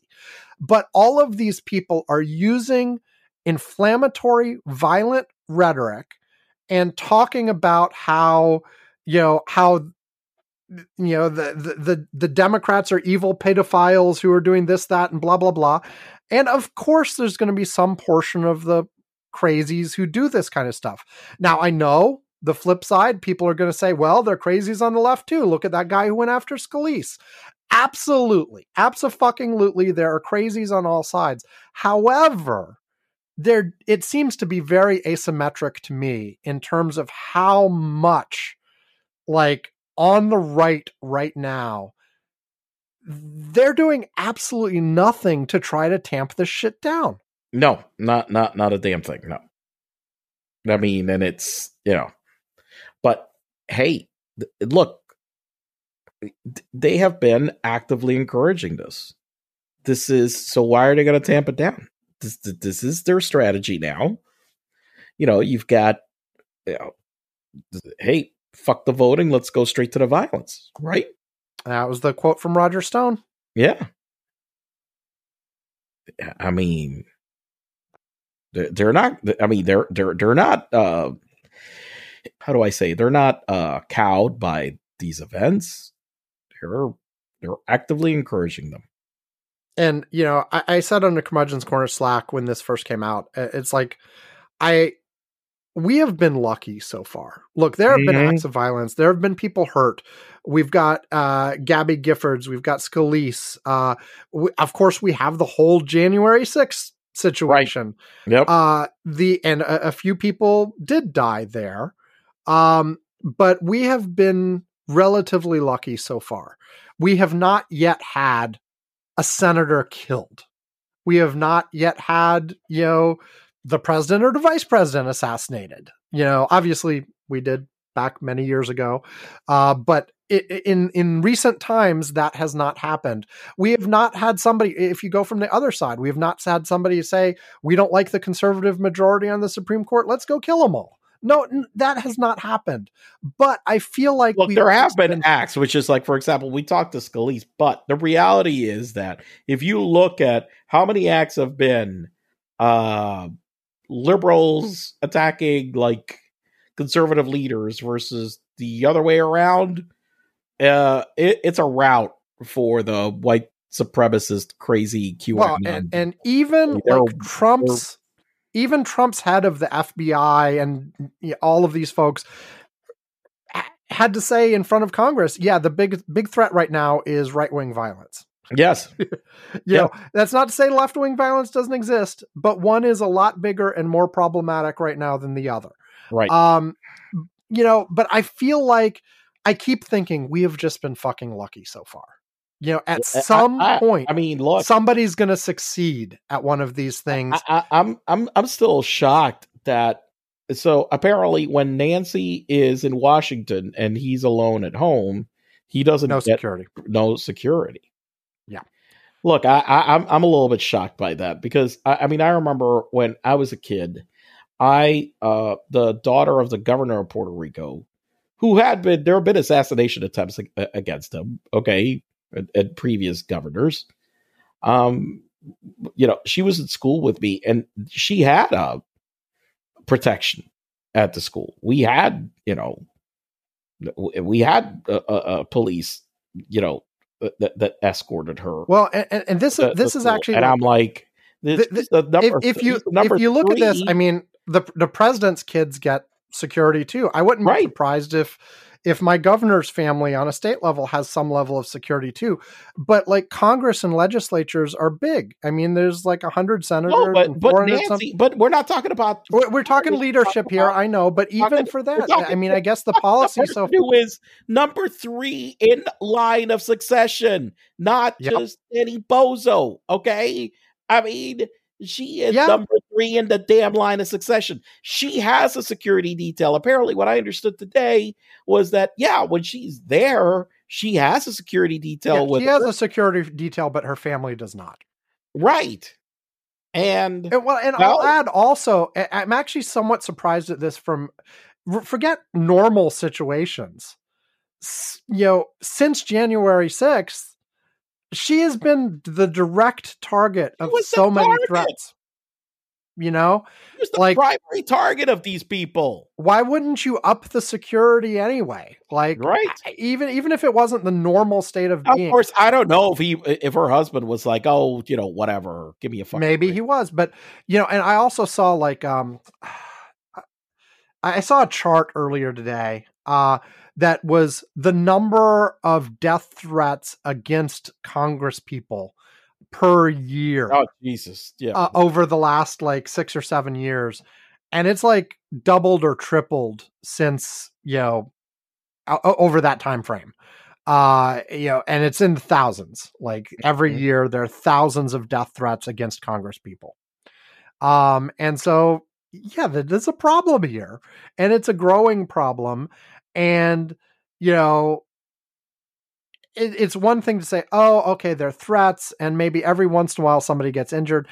I, one of these days you know one one of these prominent people is going to get killed. They're, yep, they're gonna succeed. Well, uh, on one of it, these. it, it, it's and i don't know you know are you going to kill a democrat first or a republican first or whatever uh but it it feels like and and maybe I, th- this is me being pessimistic again but it feels like the run of luck can't last forever you know and know. and to be absolutely clear, I think this would be disastrous, no matter who it was.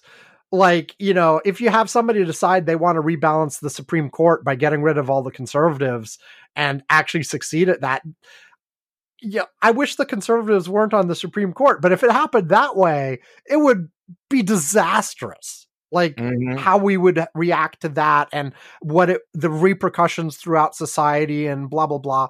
I I I, I remember actually hearing someone uh, soon after Donald Trump was inaugurated in 2017, you know, actually verbalizing, "I hope someone, you know, takes him out," and I'm like, God no, you know, I I don't like the guy. He's awful. But if somebody assassinated him, Oh God. things would get so much worse. It, yeah. No. Yeah.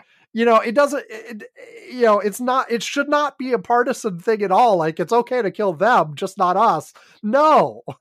Like as soon as you open well, the door, well, well, I it, well, it, it, it, it, you, you do understand, right? That that that that's Republicans are okay with us getting killed, right? You you do understand, right?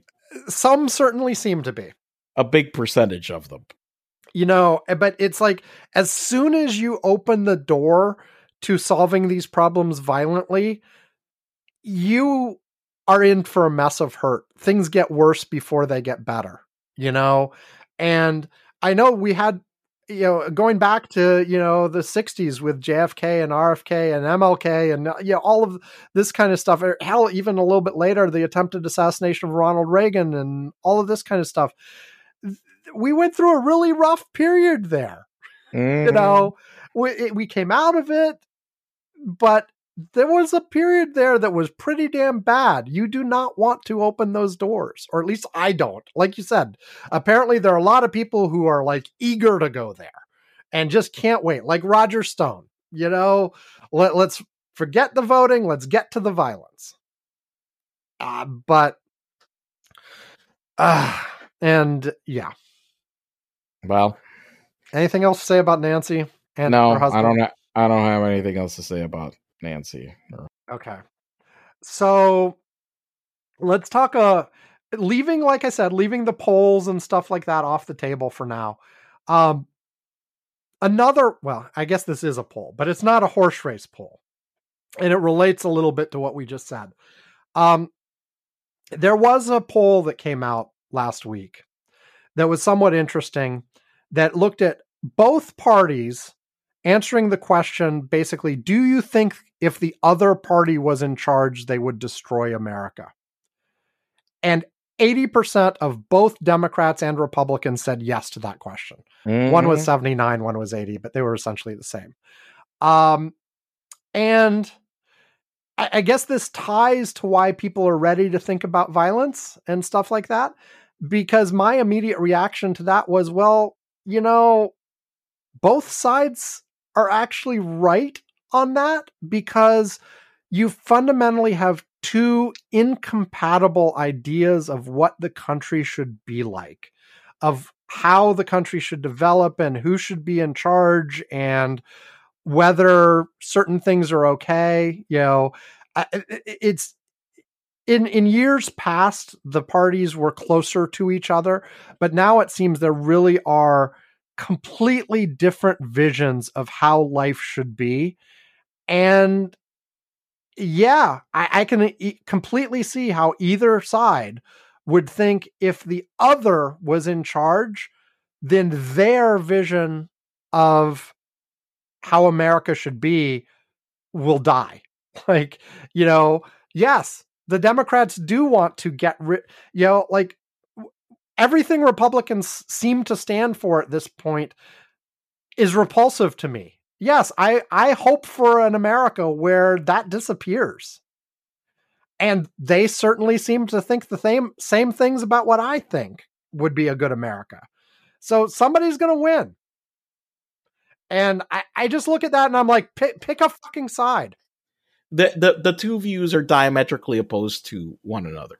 I mean, you've got a Republican Party that's been taken over by the kind of people that you know are are all happy and good with uh, some guy going and trying to murder, assassinate Nancy Pelosi, and there's a lot of them that are okay with it. Well, and e- even even even if you take that off the table, right, and just like quote unquote issues, like how you deal with race, whether it's okay to have a multicultural democracy where non Christians and non whites are are just as influential in society. Uh, the, the abortion issue, tolerance for LGBTQ, uh, I, you can rattle off everything. All kinds of things you can look at where yeah, they're just yeah diametrically opposed. Like you said, it's like they're incompatible visions of what the world looks like. They, they, exactly. But also this entire belief of the critical, the replacement theory. Yes. Yeah. Where apparently the whole thing is that, you know, uh, uh, uh bringing in 100 million immigrants in order to replace whites in order to to get rid of them. Uh, and well, the, the whole notion that if you did have a lot more brown people or people who didn't share 1950s white American ev- evangelical culture, that if they came in here, that would be a bad thing. Well, right. That that exactly is a bad thing. Correct. Yeah. And, so if you do have this situation where 80 plus percent of the population thinks if the other side wins, it's going to destroy their vision of society, then no wonder you get increasing polarization. No wonder you get people thinking, well, if it's that bad, then maybe we do have to throw democracy out the window in order to, you know, not have this happen. And or or that, you know, that political violence is okay. And, you know, hey, if if if we don't like what Nancy Pelosi is doing and we can't vote her out, well then let's shoot her. You know, let's kill her. Yep to be clear, that's not. I, am not saying that. No, FBI, that's what they, you're listening. That that's what they believe, which you already yeah, or, tried. Or, or, or from the other side, like I said, you know, you could have Democrats saying that they want to shoot Donald Trump or something. No, that, no, that does doesn't doesn't help. But with this level of polarization, and like I fully admit, yeah, I, I, I at this point, the phrase I keep using is I don't share a moral universe with these people. Yes, I believe some of the stuff that Republicans are wanting to do is not just a disagreement of policy, but is downright evil. Yes, evil. That opens the door to, well, if it's evil, why isn't the violence okay? I mean, but they are am- uh, amoral. I mean, they don't care. I mean, they, they, they don't.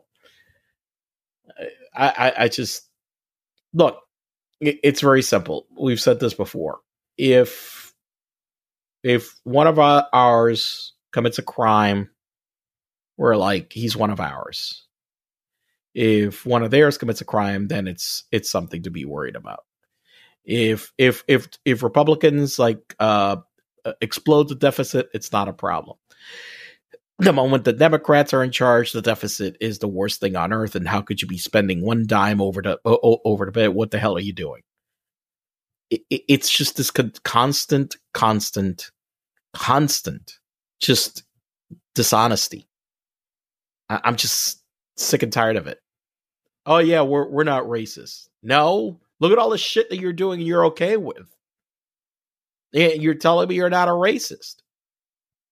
I mean, I, I it's just disgusting. I, I'm just done with these fucking people. I don't know.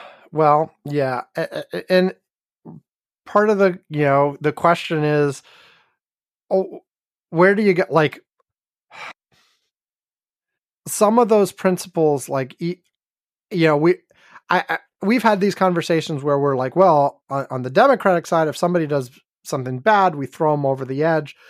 But I honestly could see like if we were in a a critical position where leaving that person in place. Well, there is like that, there is that that is happened. I mean, don't well, Virginia. Wrong. Well, Virginia and also New Jersey. Fucking Menendez. Mm. Yeah, he, he's in, being investigated by something else again. Again. And the situation in Virginia a couple years ago, where like it, it, the governor had one issue and the lieutenant governor had another issue and the third in line had another issue and if you got rid of all three of them guess what you'd get a republican and so the democrats basically sucked it up and said oh, well i guess we can't do anything about that and let him stay um so nothing nothing's perfect here but um my, my my biggest worry about these kinds of polls that say like 80% of the parties think the other will destroy America, even though I agree with it. And I think both sides are right. That makes me incredibly worried for the future in terms of you know how you keep it together in a way without descending into violence if that many people think that way. Listen, I I I I believe that at some point this will improve. Because we've had these periods in the past Yep. and shit improved. Hell, we were we used to get on Curmudgeon's Corner 30 years ago, believe it or not. Back when we were in college, yes. And one of the things that a lot of people used to be upset about the two parties was, well, they're aligned on 80% of stuff. Mm-hmm. That was an issue. That was real. And only a few differences here on some social issues and some other stuff here and there, stuff at the margins, whatever. Uh, it, it, it wasn't, there wasn't a fundamental questioning of the institutions that make up the country. You know, there wasn't this whole deep state. You know, Republicans didn't go out and say that the country was run by a deep state, a left deep state. Neither did the Democrats. This kind of shit. You know, when you've got like Republicans that candidates that basically believe that the next time that uh Trump or s- what of it, what his guys get into office, that they need to fire everybody in the federal government. That's their. That's their. What are the Yeah. things that they're saying? That's one of the plans. What are the plans? Fire every government employee and restock them with people loyal to MAGA. Mm-hmm. Yeah, apparently that was one of the lessons they learned from last time is that they didn't They need to do fire of that. everybody. They need to fire everybody. Obviously, that won't cause any problems. Well, everybody who won't express appropriate levels of loyalty, Ivan. I'm sure that won't cause any problems. No, but you see, no, they don't believe that. They need to fire everybody because they don't believe it. Right. Because they don't trust it anyway. Right. Yeah. So Unless it's somebody they restock. Right. So they all need to be fired. How many federal employees are there? I don't know, a lot. Just a few. Just a few. It's in the millions. Uh, let's see. Uh, let's see. Four million. No big deal to re- to turn those over. Yeah, I'm sure that that's. I'm sure. I'm sure firing and rehiring four million people. It's not going to take long.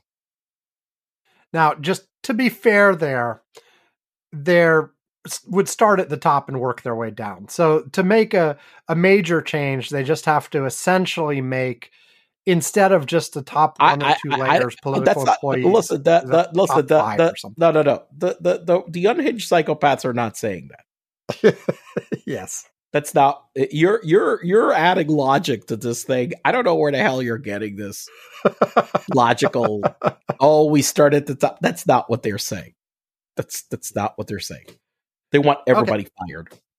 what, what one more election thing like i said without eh, without doing the state by state predictions and who's going to control the senate and all that kind of stuff. One question though ivan because i've seen a number of things that seem to point that way. We've talked about abortion we've talked about protecting democracy we've talked about all kinds of other things but when you boil it down ivan does it really is it really just gas prices and nothing else that matters? I I I I, I, I because and the reason for that is a number of people sure it sure seems it sure seems that way.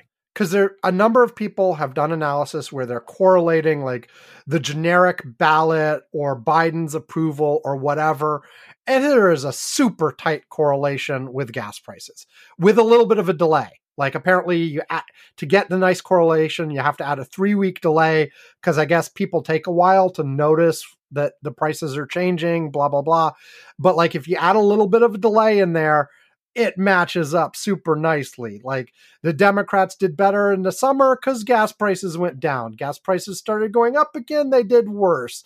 Gas prices started to tick back in the other direction, and maybe Democrats are improving a little bit. Maybe.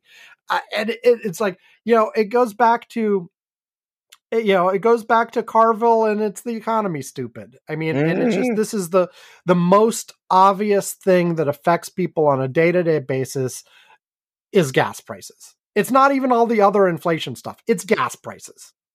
No, it's gas prices. It's gas because that's the one that they just see like uh, uh you know it, it, it's on a it's on a sign outside the gas station with the number, and for whatever the hell damn reason, they remember that damn number. Yeah, and uh, you know, and and, and, and it's one number. People, like, if you yeah. go grocery shopping and it's more than normal, well, maybe you got a different mix right. of stuff than you did last time. If you fill up your car, you filled up your car, and you see that oh my god, it's now twenty dollars more than it was last time I did it. You know, and so and, and you know we we saw I, I remember when we first started seeing the move towards the Democrats after the the leak of the Dobbs opinion and all this, saying, well, you know, it might be Dobbs, but it might be gas. Yes. you know? Now, uh, it, now, look, one of the things, uh, uh, uh re- reading what Nate Silver was uh, he was talking about where the polling numbers are and how we had to swing in one way and it's going another way and this other way. Then one thing he was wanted to caution people was that his deluxe model, he has stuck the finger on it down to have it uh be you know more favorable to the GOP than the numbers say. I mean, yes. that's that the, Be- because because that has been the, the pattern more often than not recently. Right. And and, and so yeah, that, that and, and that's the same reason that I've sort of taken the pessimistic take when I look at the numbers as well. But who knows? It could be different. But but but the one thing is that in recent elections post Dobbs, we've had the opposite effect repeatedly. Now, which is why it's one of these things where this is the discussion that we were uh, doing on Slack. Which, which also, which, where's my I, like again? I, I, I think my bot? most of that for next bot? week. No, but I'll, I'll just at a high level just say, look, that's where it's like I don't know. It's it, it's anybody's guess what the fuck is going to happen in this thing. Look, what one thing is for sure the, the, and this is just facts. If you look at any of the poll numbers for any of these races, they're all within the fucking margin of error. There's so much that's close, yes, and and, and, I mean, and they're, they're all you know. So, and what I what I've said too on this is even like you know the, the argument ivan and i had were sort of some of the differences in terms of how much you can put into the difference between a 50-50 race versus an 80-20 race or whatever right and the thing is even if it's an 80-20 race it's not like 20% is zero yo 20% happens all the fucking time you know this is not like you know it, it, yeah, it's not binary. Like, and the thing is that this is a binary result. Either one guy won yes, or the other guy yeah. won. You yeah, know? you you don't end, you don't you don't end up with a score, right? You know, no. and also people people tend to interpret odds as if they were like, you know, as if it was the percentages they were getting in the election. No, right? you know, it's not that one person's going to get eighty percent of the vote and the other person's going to get twenty percent, and that's what you're measuring. No, in the end, one person's going to win and one person's going to lose, and in many of these states, it's going to be you know 51 49 you know, or something like that. Uh, it's gonna be fucking close, but one person is gonna win and the other is not. But my point on the odds is just, you know, yes, it, it it looks like you might be able to favor one side over the other, but it's still close enough that the other possibility is still very much alive. So Eh, and we, we will next week because it will be the last week. I guarantee you, we will go through, we will talk about individual states and what's going to happen in Georgia and Pennsylvania and Arizona and blah, blah, blah. And we will go through them one by one and, and we can guess about one or the other. And I can give a prediction and Ivan can And say, then- I have eh, no it- fucking clue. I, I, here- And here's we- what I here's what I propose. I'm going to propose this.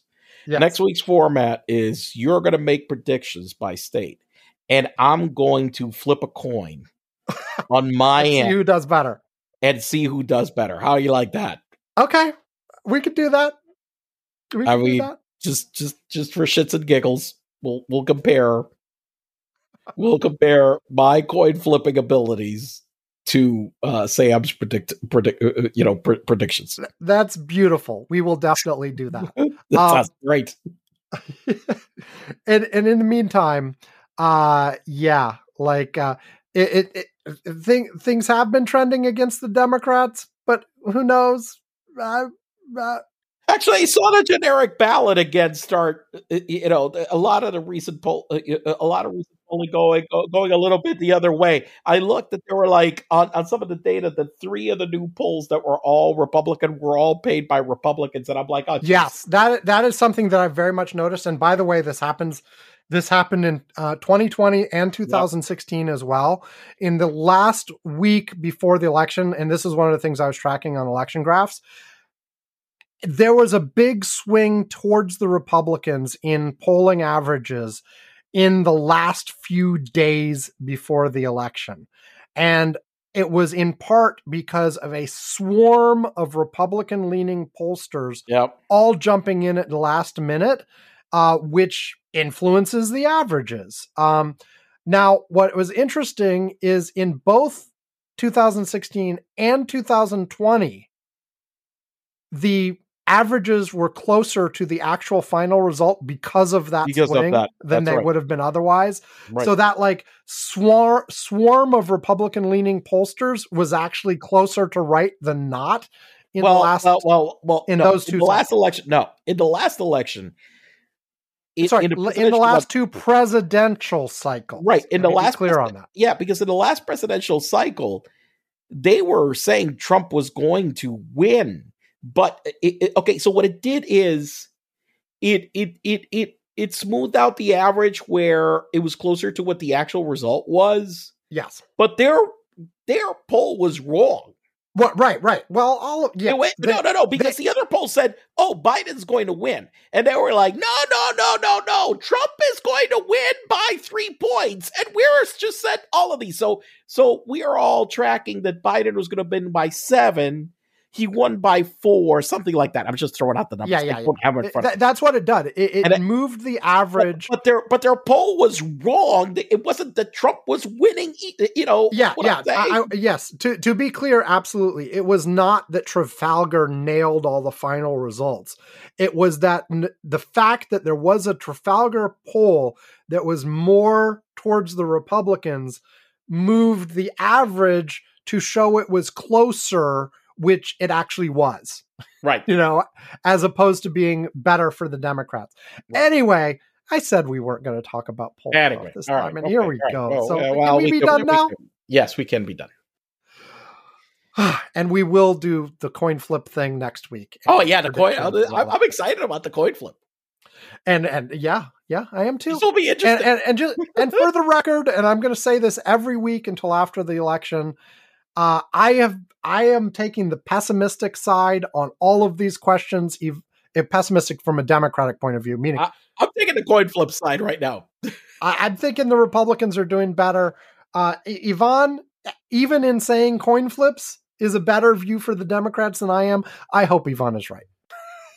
you know, I I think there will be all kinds of disastrous consequences of Republicans taking over Congress, but I don't think that the Wall Street Journal does this anymore, but for many years they did this thing called the the dark the, the dart. Yeah, uh, you know, where they were they were having fund managers compete against darts. and the darts would win a lot. The darts would win a lot. Yes. Okay, enough, enough. We will do more of this next week.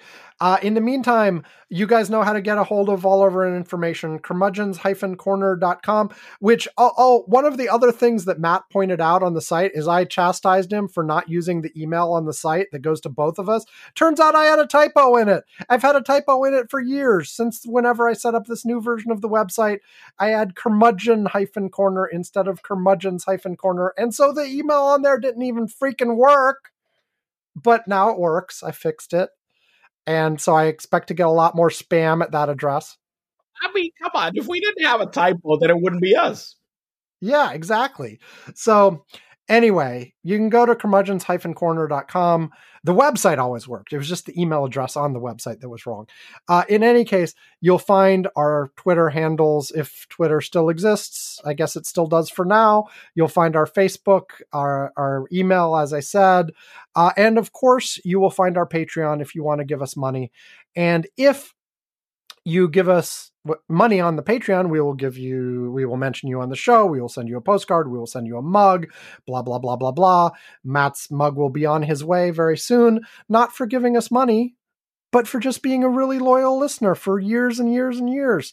Um, and so if you give us $2 a month or more, we will invite you to our Curmudgeon's Corner Slack. Um, or if you just ask nicely, through any communication method available to you. We will also invite you to our we will invite you to our curmudgeon's corner slack. Have to blubble blubble at least a few times per show. Um, and uh, we will invite you there where it's a chat room where ivan and i and some of our listeners share links and talk about the news of the day and anything else that comes up throughout the week. So ivan one thing from the curmudgeon's corner slack that was cool and interesting that we have not talked about on the show yet? One thing that was cool and interesting. Uh, let me see. Let me see. Let me see. We got that we didn't talk about. Um. Okay, well, I'll go with the one that I at first came to my mind. Uh, it's about the restaurant industry's worst idea. Okay. and it's these goddamn QR menus at restaurants. Uh, which, by the way, I have seen that many restaurants are backing away, but there's still a number of them that have them. Where the hell did I see a lot of QR menus? Oh, uh, in Los Angeles. That's right. Pe- yeah. People bitch about these, but I actually want them to go further. I want to use the QR code, take them to their app, and do the ordering on there so I don't have to talk to the waiter. Now, there are places that I've seen have that. Okay, yeah. by the way. Um, you know well at uh, this point mostly i do takeout anyway so like even when i do fast food i often do that now i order on the app and then just go pick it up i mean there are places that i've seen that have devices at the table that you order the food yeah, from yeah. okay so i've seen that i've seen and that i've also yep. seen you know where you can order them from the phone as well uh but it, it, that's not the most common but but the one thing is that uh look uh, the problem with the uh the damn QR menu is that a lot of people can't read it very well because it's, it's, so fucking tiny.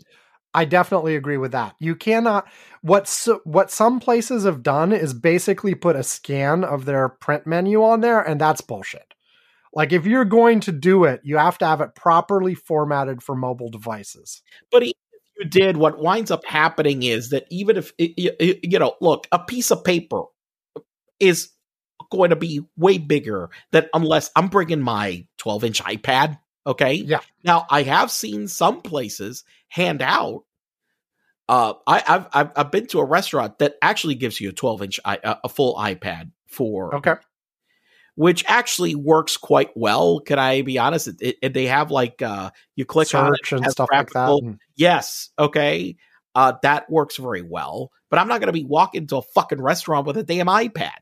Okay. Yeah, no, I I will I will definitely plus one that like if the, if they don't do it in a way that is very much designed for small devices, it can be disastrous. It's just it's very difficult for like a lot of very big menus to do that because the menus are it's very hard, it's know, hard for big menus. It's hard for older people whose eyes may not be as good as they used to be for all this kind of More, stuff. t- more technology challenged, or you know, what the hell Mhm. if your battery's running low and you're having to use your goddamn phone in order to fucking like look at the damn menu? It's fucking annoying. Now, I'm the one sorry. thing, the one thing I saw the article complain a little bit about is, well, people already have their phones out, so it gives permission for them to use their phone through the whole dinner instead of talking Yes. to the people. I I actually just want to agree. say, oh wait, I, I just want to say this right off the bat. If I go to dinner with you, I don't want to be talking to you. I want to be looking at my phone. Shut up and leave me alone and let me eat. Listen, I'm gonna take one of the next times I go out with you. I'm gonna take out a fucking hammer. I'm gonna smash your phone into a whole bunch of bits and pieces. Like when my family goes out together, we're all on our phones. Like it, it- we- we'll text each other from across the table. I, I will allow Manu to use uh, his device uh, uh, uh, uh, uh, a lot at the table, but, but not the whole time. But I, I do allow him to use it plenty. But my wife and I try to avoid that. Yeah, yeah. We we, we we we talk to each other some, but like part of it is we're all looking at our phones and we're sharing fun stuff we find while we're looking at our phones. You know, and that's okay. Anyway, Okay, we are done. Uh, thanks everybody for tuning in again. Uh, we plan to be here next week. Uh, be- between this week and next week, there's Halloween. If you do Halloween stuff, enjoy your Halloween stuff. Um, and uh, yeah, that's it. Hey, stay safe. Have a good week. We'll see you next time. Goodbye. bye bye.